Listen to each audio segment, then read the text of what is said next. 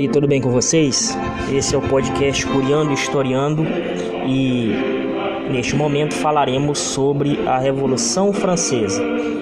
E canta a Mireille Mathieu, cantando a Marseillaise, que era uma canção popular no final do século XVIII e se tornou o símbolo da Revolução Francesa. E anos mais tarde, essa canção foi oficializada como hino da República Francesa.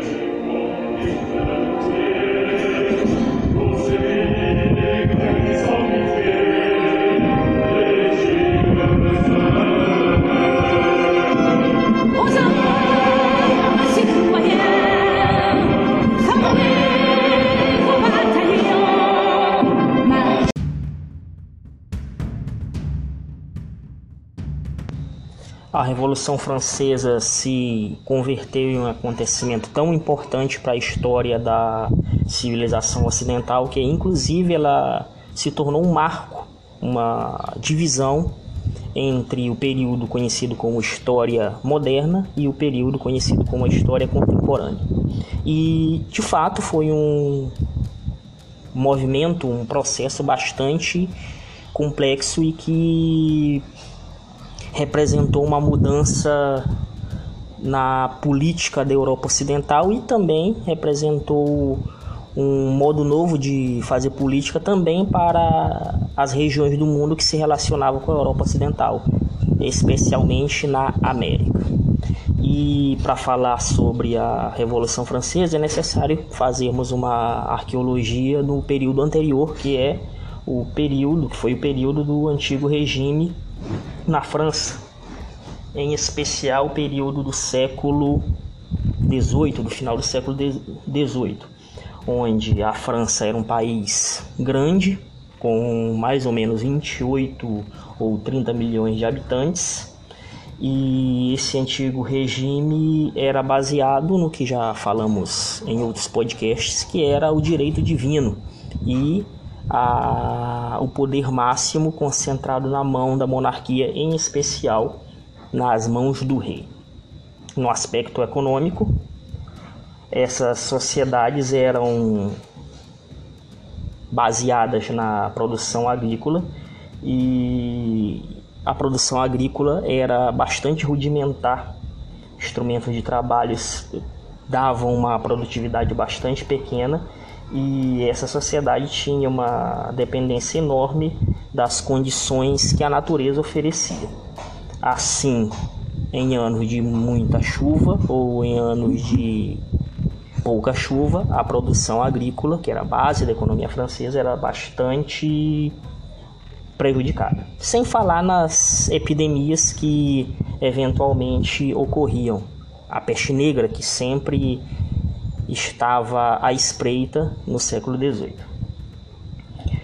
Do ponto de vista social, a França do antigo regime era dividida em três ordens, três classes.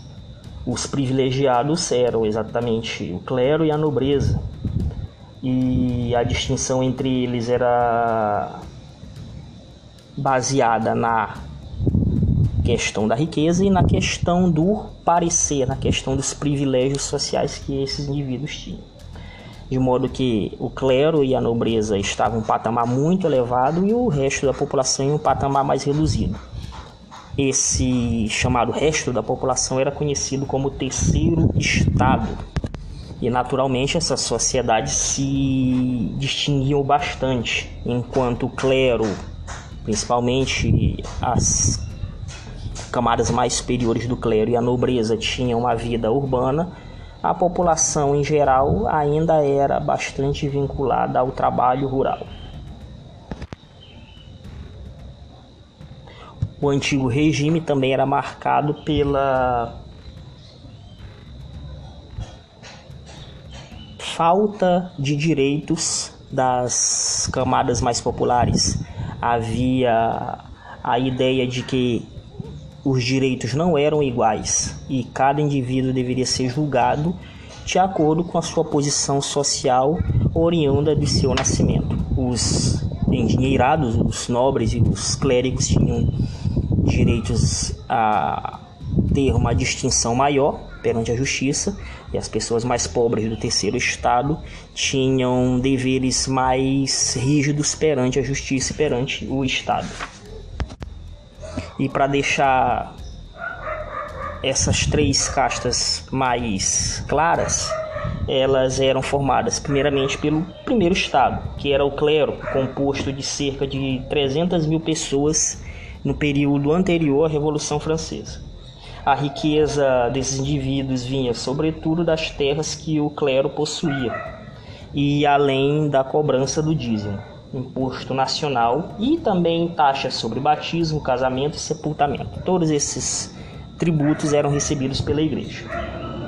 Os cardeais, bispos, arcebispos, abades compunham o alto clero e tinham geralmente origem nobre. O baixo clero era composto pelos padres, frades e monges.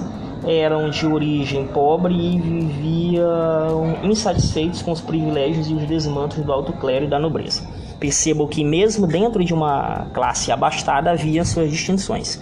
O alto clero com muitos privilégios e o baixo clero com pouquíssimos ou nenhum privilégio. Já o segundo estado era formado pela nobreza, que era uma camada maior do que a do clero, cerca de 850 mil pessoas compunham a nobreza, e cuja principal função entre aspas, era defender a nação. Por isso, só os nobres portavam espada. A nobreza era composta de três grupos principais. A nobreza cortesã, sustentada pela realeza, vivia em torno do Palácio de Versalhes, a residência oficial do rei. Havia a nobreza provincial, estabelecida no interior da França, vivia das rendas da terra onde os camponeses trabalham. E além dessas duas diferentes nobrezas, havia uma terceira que era a nobreza de toga, burgueses que tinham comprado títulos e cargos públicos vendidos pela realeza. A nobreza como um todo vivia à sombra da corte e ou trabalhando ou prestando serviço para a corte ou vivendo às custas do trabalho dos camponeses. Estas duas classes, o clero e a nobreza eram os privilegiados, uma pequena minoria diante de uma população global de quase 30 milhões de habitantes. Já o terceiro estado era composto por camponeses, trabalhadores urbanos e a burguesia. E, como falei, formava a grande maioria da população francesa. Os camponeses constituíam cerca de 80% da população francesa e pagavam pesados impostos à monarquia e também ao clero. Entre os trabalhadores urbanos havia os artesãos, operários, cocheiros, carregadores de lenha, entre outros. Muitos viviam em Paris e eram conhecidos como sans-culottes. Esse termo sans-culottes, traduzido, quer dizer sem colete. No final do século XIX, colete era um tipo de calça que apenas as pessoas mais endinheiradas tinham condições de pagar. Era um símbolo de distinção. E exatamente aqueles que não tinham culotes eram as pessoas mais pobres. Os, os indivíduos que eram denominados de vagabundos das cidades.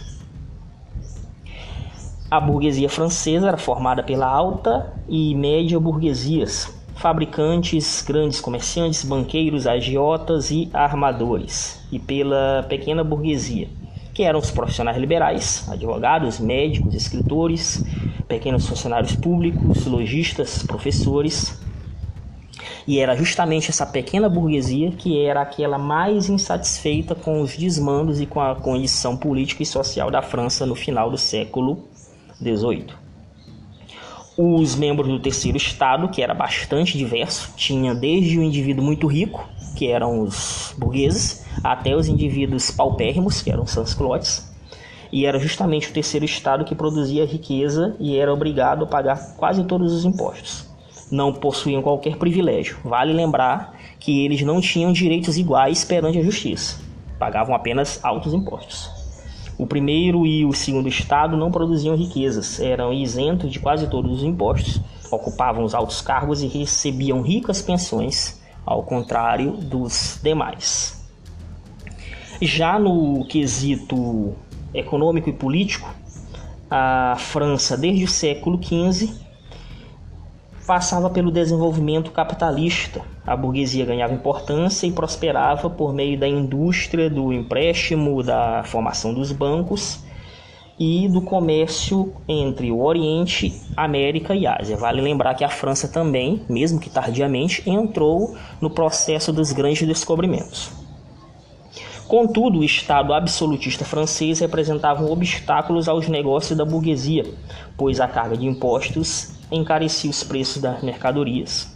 As práticas mercantilistas impediam a livre concorrência e diferentes sistemas de pesos e medidas dificultavam o comércio interno.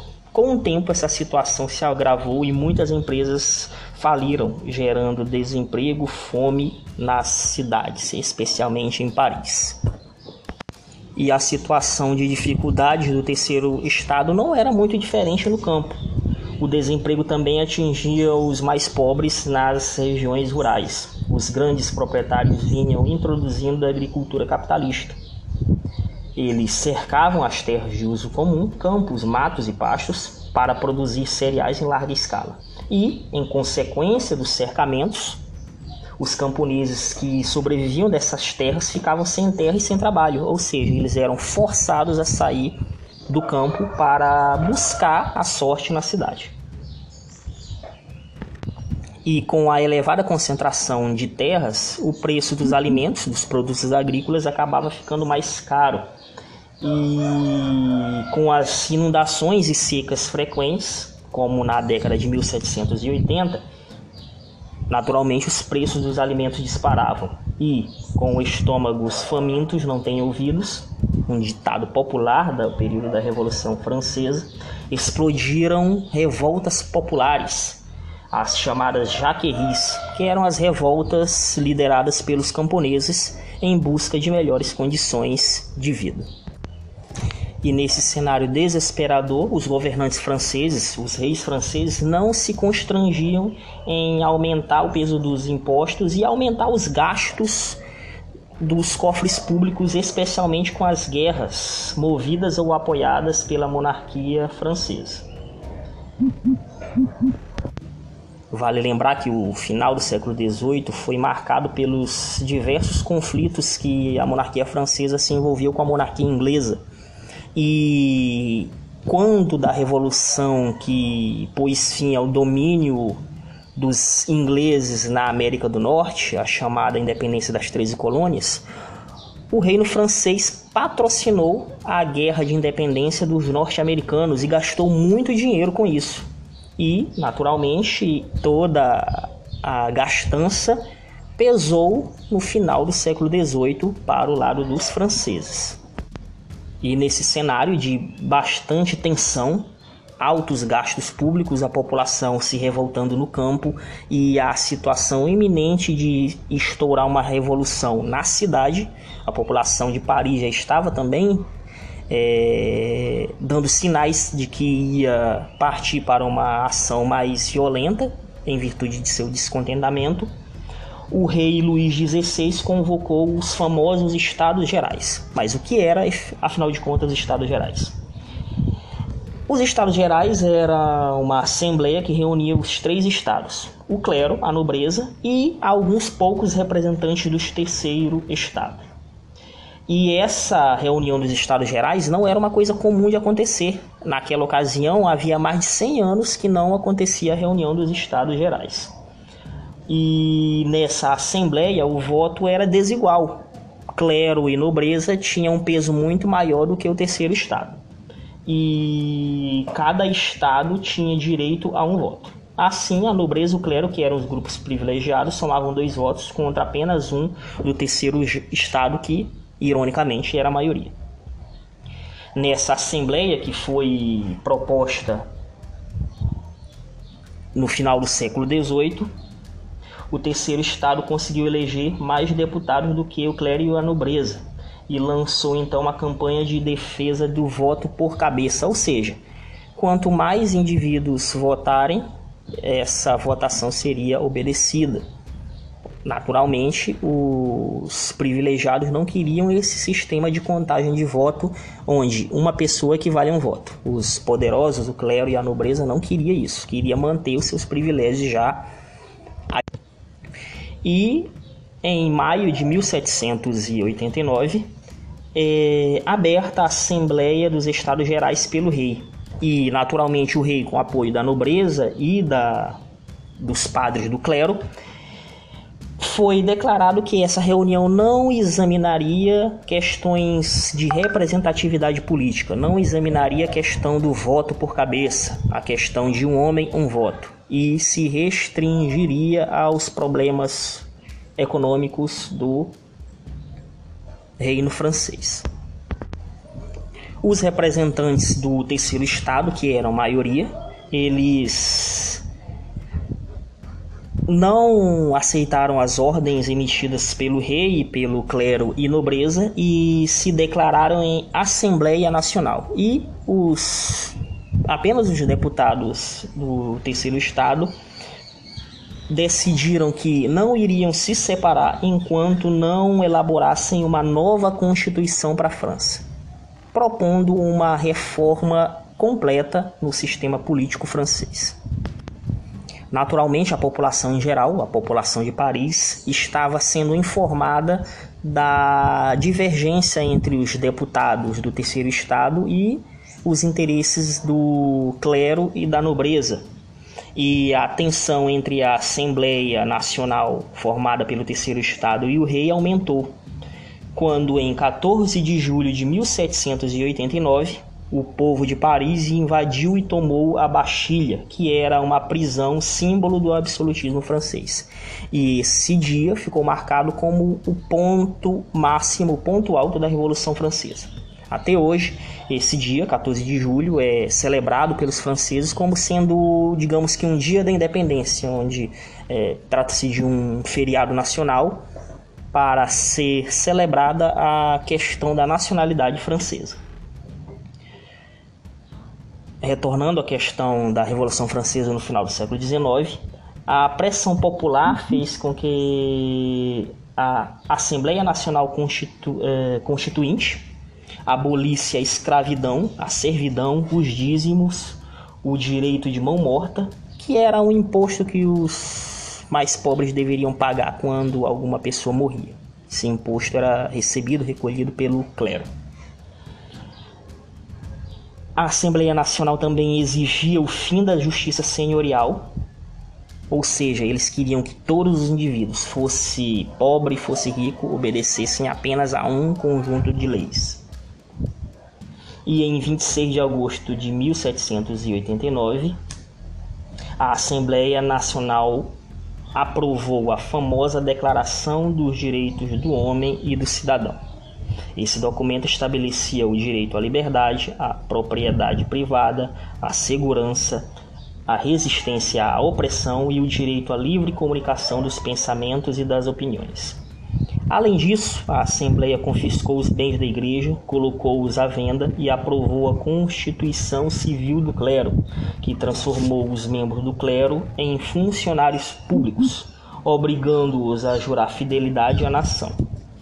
Os que aceitaram essa decisão foram chamados de clero juramentado. Os que discordaram dela foram denominados clero refratário o clero refratário se uniu aos milhares de nobres que haviam fugido da França. Afinal de contas, a França passou a ser uma região hostil aos nobres.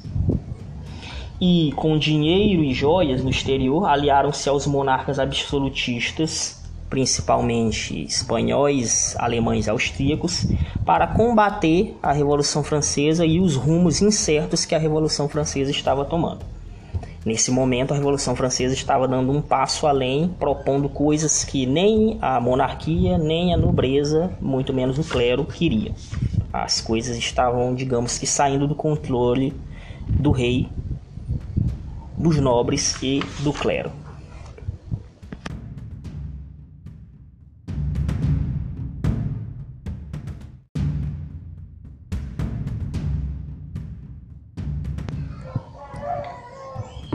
Diante de toda a tensão por qual passava a França e diante do empoderamento cada vez maior de indivíduos do terceiro estado, sobretudo aqueles mais radicais e mais populares,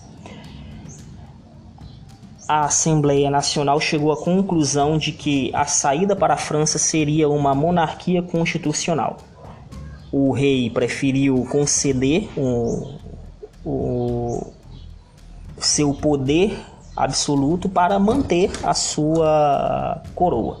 E assim, em setembro de 1791, foi aprovada a nova Constituição que limitou o poder do rei, transformando a França em uma monarquia constitucional. Acabava naquele momento o absolutismo. Confirmou a perda dos privilégios do clero e da nobreza e criou privilégio de outro tipo, como o voto censitário. Os franceses foram divididos em cidadãos ativos, os que possuíam renda exigida para votar e ser votado, e os cidadãos passivos ou não votantes. Quase 85% da população, pobres, mulheres e não brancos, foram excluídos do direito ao voto. Essa Constituição também proibiu as greves e os sindicatos. Uma Constituição, embora com algum avanço, também era bastante conservadora a Constituição desagradou profundamente o rei francês e aos seus aliados internos, a alta nobreza e o clero, além também de desagradar os seus aliados externos, ou seja, desagradou os governos das monarquias da Áustria e da Prússia. A Prússia, digamos que é a ancestral da Alemanha atual. E unidas essas forças, a nobreza francesa com a nobreza estrangeira, montaram um exército e invadiram a França. A Assembleia Nacional Francesa reagiu declarando a pátria em perigo.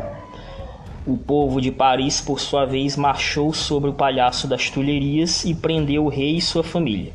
Com a ajuda de milhares de voluntários, o exército francês revolucionário venceu o exército estrangeiro, venceu as forças alemãs e austríacas na Batalha de Valmy em 20 de setembro de 1792. E é nesse momento que abre-se espaço para um novo modelo de governo que foi o governo da Convenção Nacional. Assim que o exército invasor foi vencido, em 1792, elegeu-se uma nova Assembleia Nacional, denominada Convenção, que imediatamente extinguiu a monarquia e proclamou a República, ou seja, o rei havia perdido a sua coroa naquele momento. Abriu-se então intensa disputa entre os 750 deputados que compunham a convenção e que se encontravam divididos em quatro grandes grupos políticos. Haviam os girondinos, que representavam a burguesia industrial e comercial, defendiam o voto censitário, ou seja, queriam que poucas pessoas votassem. Eles defendiam o direito à propriedade privada e eram contrários à participação política de pessoas mais pobres, ou seja, eles queriam ficar distante das pessoas mais pobres e mais radicais. Além dos girondinos, haviam os jacobinos. A exemplo de Robespierre, que foi um grande líder popular, defendia um governo central forte, voto universal masculino, ou seja, todos os homens adultos deveriam votar e a participação popular na direção do processo revolucionário. Além dos radicais e populares jacobinos, haviam os cordeliers, liderados por políticos como Marat e Danton, que abraçavam propostas radicais como o fim da propriedade privada e a reforma agrária. Cordeliers e jacobinos sentavam-se nos bancos mais altos do plenário, por isso esses dois grupos políticos eram conhecidos como os montanheses. Além desses três grupos, girondinos, jacobinos e cordeliers, havia um quarto grupo que era a planície, que era composta de deputados que agiam conforme seus interesses imediatos e, naturalmente, interesses particulares. Ora apoiavam os jacobinos, ora apoiavam os girondinos. Sentavam-se ao centro, nos lugares mais baixos do plenário. Daí o nome de planície.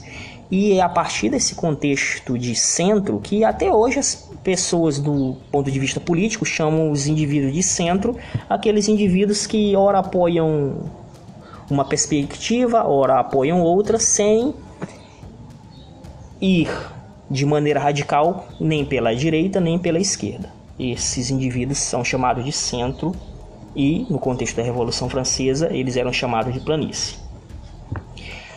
Após a Convenção Nacional, o rei foi levado ao julgamento pela Convenção, fato que dividiu os deputados. Naturalmente, os, os girondinos queriam uma solução pacífica e conciliatória. Já os radicais jacobinos desejavam a execução do rei. A descoberta num cofre real do acordo em que o rei fizera com monarcas estrangeiros em favor da invasão da França precipitou os acontecimentos.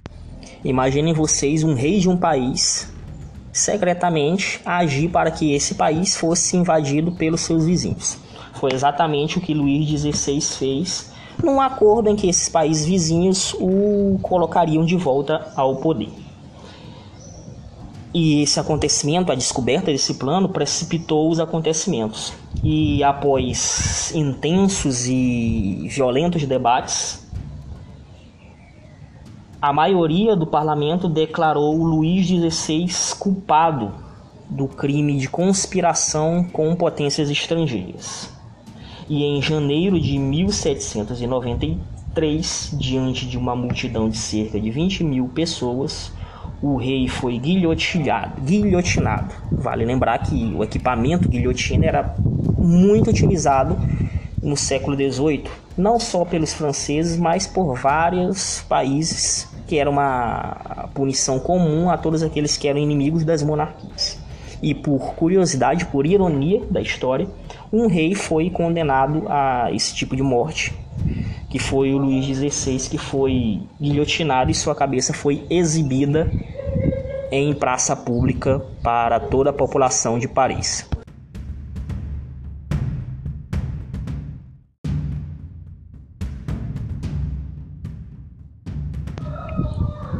Naturalmente, o acontecimento do guilhotinamento do rei Luís XVI desencadeou uma série de reações. Do ponto de vista externo, várias foram as monarquias europeias que desaprovaram o acontecimento e monarquias como Áustria, Prússia, Holanda, Espanha e Inglaterra uniram-se e formaram a primeira coligação para guerrear contra a França revolucionária. Internamente, em meio à crise, grupos de sansculotes armados cercaram e invadiram a Assembleia Nacional e depuseram os deputados girondinos, os deputados mais conservadores, e colocaram jacobinos no poder a partir de julho de 1793. E assim se forma um novo governo, um governo com menos características girondinas e mais características jacobinas. E os jacobinos organizaram um governo altamente centralizado, dirigido por Robespierre e composto de uma série de órgãos especiais, sendo que o principal deles era o Comitê de Salvação Pública, que concentrava um poder extremamente grande. Subordinado a esse órgão havia o Tribunal Revolucionário, que julgava sumariamente os indivíduos considerados contrários à revolução. Para enfrentar a situação caótica em que a França se encontrava e a ameaça externa, o Comitê de Salvação Pública adotou as seguintes medidas, como o alistamento em massa, todos os jovens entre 18 e 25 anos, solteiros ou viúvos, foram recrutados para a luta contra os inimigos externos, a coligação formada pelos países, pelas monarquias vizinhas à França. O governo jacobino tabelou os gêneros de primeira necessidade e elevou os salários, ou seja, controlava os preços dos gêneros de primeira necessidade. O governo também dividiu as terras dos nobres emigrados em pequenos lotes e as vendeu ou doou aos camponeses. Aboliu a escravidão nas colônias francesas e instituiu a escola primária pública e obrigatória. Até então, a escola não era pública e nem obrigatória para os franceses. Além disso, o governo decretou que a escola seria um direito fundamental de todos os franceses o que permitiu o acesso dos pobres à educação formal, aprender a ler e escrever em especial. No quesito político, as lutas entre jacobinos e girondinos se acirraram, e nesse contexto, Jean Paul Marat, ídolo dos sans-culottes, foi assassinado por conspirações de girondinos. Aliás, naquele momento, os assassinatos e as perseguições políticas eram bastante comuns. Muitos líderes, muitas lideranças de parte a parte, tanto dos conservadores girondinos quanto dos radicais e populares jacobinos foram mortos. Naturalmente, o governo jacobino reagia a esses acontecimentos, aumentando a repressão e baixando novas leis, como a lei dos suspeitos, que suspendia os direitos individuais dos cidadãos, inclusive suspendia o direito à defesa e intensificou o uso da guilhotina até um líder histórico dos jacobinos, um líder da Revolução Francesa, Danton, foi executado a mando de Robespierre. Esse período foi chamado de período de terror da Revolução Francesa, que perdurou de setembro de 1793 a julho de 1794. Ocasião em que milhares de pessoas acusadas de serem inimigas da Revolução foram condenadas e guilhotinadas em praça pública. Era um espetáculo feito para a população, os, as execuções públicas. Enquanto isso, o exército francês, liderado por um importante general chamado Napoleão Bonaparte, foi fortalecido pelo ingresso de jovens e de sans-culottes. Ah, nesse contexto, Napoleão Bonaparte liberta o porto de Toulon das mãos dos ingleses e retomou a região da Vendéia, vencendo todos os contra-revolucionários, em especial os estrangeiros aliados aos países vizinhos da França. Conforme os jacobinos intensificavam o uso da violência, foram perdendo o apoio popular e dos deputados aliados ao seu governo e aproveitando-se do enfraquecimento dos jacobinos, os deputados da planícies e os girondinos desfecharam um golpe em julho de 1794 e retomaram o poder. Robespierre, Saint-Just e outros líderes jacobinos foram presos e guilhotinados sem julgamento. Que ironia!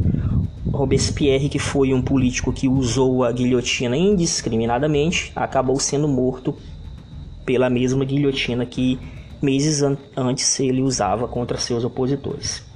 E é justamente nesse momento, a partir de julho de 1794, que se encerra a face mais popular, mais radical e mais violenta da Revolução Francesa. Naturalmente, muitos acontecimentos se seguiram com a chegada de grupos menos radicais ao poder.